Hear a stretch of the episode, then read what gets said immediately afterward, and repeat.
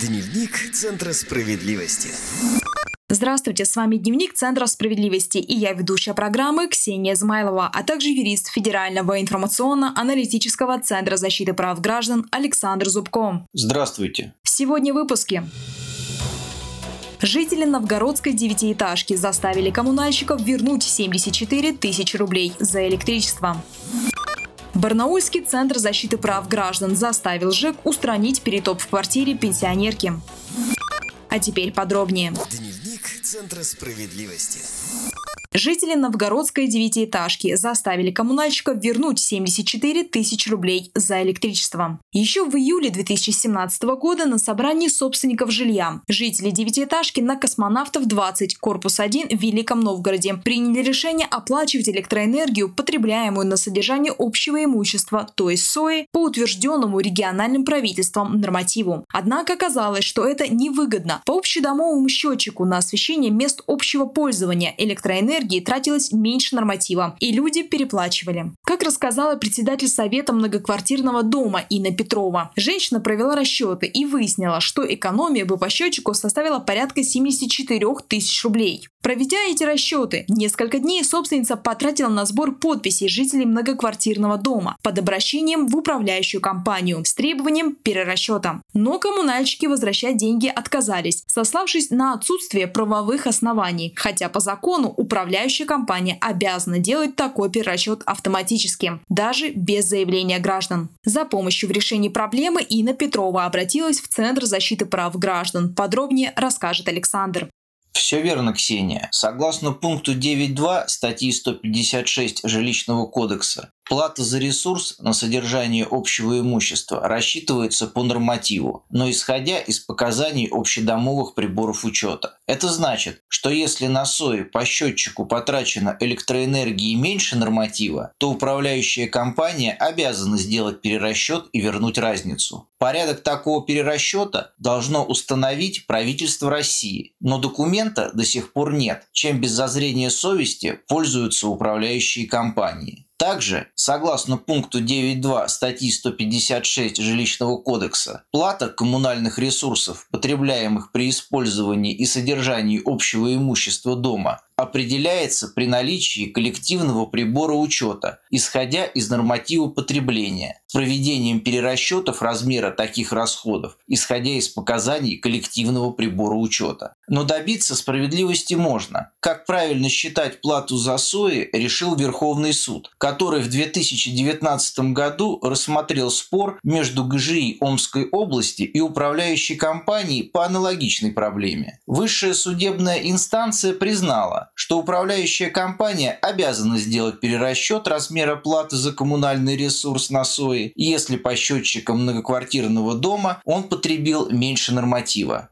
Специалисты Центра защиты прав граждан помогли жителям составить претензию в адрес УК Ганза Estate Management, в которой указали на определение Верховного суда. Коммунальщики согласились сделать перерасчет, он будет отражен в коммунальных квитанциях за апрель 2020 года. Александр, напомните для наших радиослушателей, что такое СОИ и какие услуги включает в себя эта строчка. Согласно статьи 36 Жилищного кодекса, собственники помещений в многоквартирном доме на праве общей долевой собственности принадлежит общее имущество. Это лестничные площадки, лестницы, лифты и шахты, коридоры, технические этажи, чердаки, подвалы, в которых имеются инженерные коммуникации и иное обслуживающее более одного помещения в данном доме оборудование. Содержание этих помещений оплачивается за счет собственников жилья, пропорционально занимаемым ими площадям. Если говорить проще, собственники квартир в многоквартирном доме платят за содержание общего имущества, то есть СОИ, чтобы покрыть расход ресурсов на освещение в подъезде, подвале, на мойку полов на лестничных площадках. Напомню, согласно жилищного кодекса, к местам общего пользования не может относиться площадь, у которой есть собственник, юридическое или физическое лицо.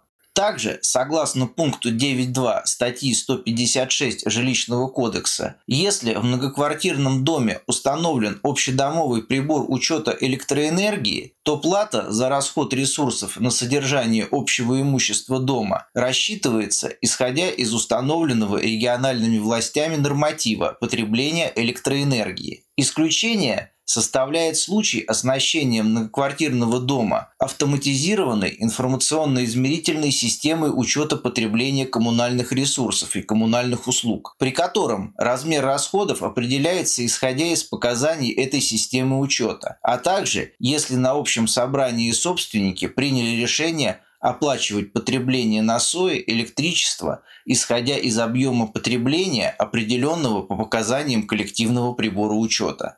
Иными словами, если дом оборудован прибором учета, плата начисляется по региональным нормативам, если собственники не приняли решение платить по счетчику.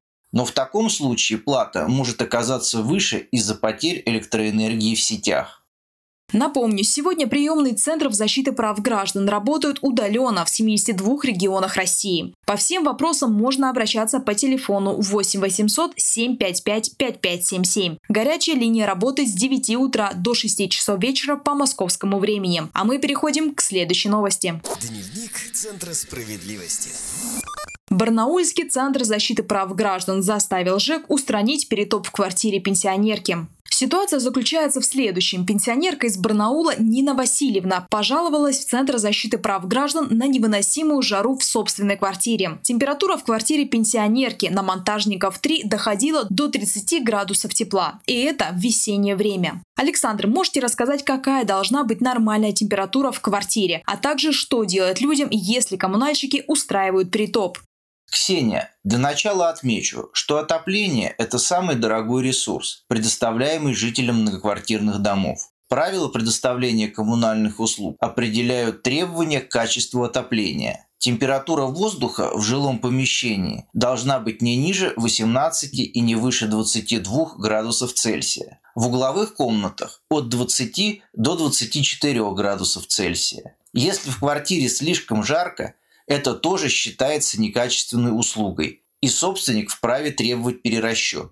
В наиболее холодных регионах, где температура воздуха зимой опускается ниже 31 градуса Цельсия, нормы увеличиваются на 2 градуса. Добавлю, отопление должно подаваться круглосуточно и бесперебойно. Перерасчет платы за отопление производится в случае, если отопления вообще не было, а также если температура в квартире была ниже или выше нормы. Нарушения обязательно должны быть зафиксированы актами.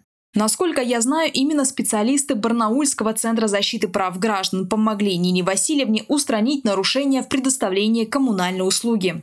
Да, все верно. Юристы помогли Нине Васильевне написать заявление в управляющую компанию ДЭС-1 Ленинского района и потребовать зафиксировать перетоп. Представители ДЭС-1 замерили температуру. Она была выше предельной нормы на 8 градусов. После составления акта коммунальщики отрегулировали подачу тепла. Теперь в квартире Нины Васильевны температура соответствует нормативам. Наши специалисты также составили заявление на перерасчет коммунальной услуги. Напомню, в феврале 2020 года в Центрах защиты прав граждан по всей стране стартовал новый проект «Проверь платежку». Мы не только проверяем платежные документы, но и учим, как бороться с коммунальными поборами – грамотно составлять претензии и добиваться справедливого перерасчета. Все консультации абсолютно бесплатны. Записаться и стать участником проекта «Проверь платежку» можно на нашем сайте справедливо.центр. Сейчас, с учетом пандемии коронавируса COVID-19, наши центры защиты прав граждан перешли на удаленный режим работы. Мы активно проводим консультации по телефону 8 800 755 5577. Горячая линия работает с 9.00 до 18.00 по московскому времени. Спасибо, Александр. Я напоминаю, с нами был юрист Федерального информационно-аналитического центра защиты прав граждан Александр Зубко. Всего доброго.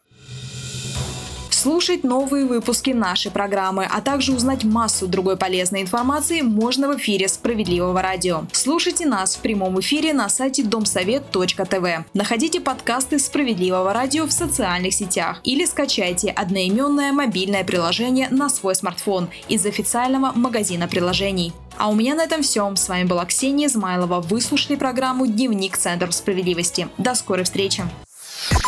Дневник Центра справедливости.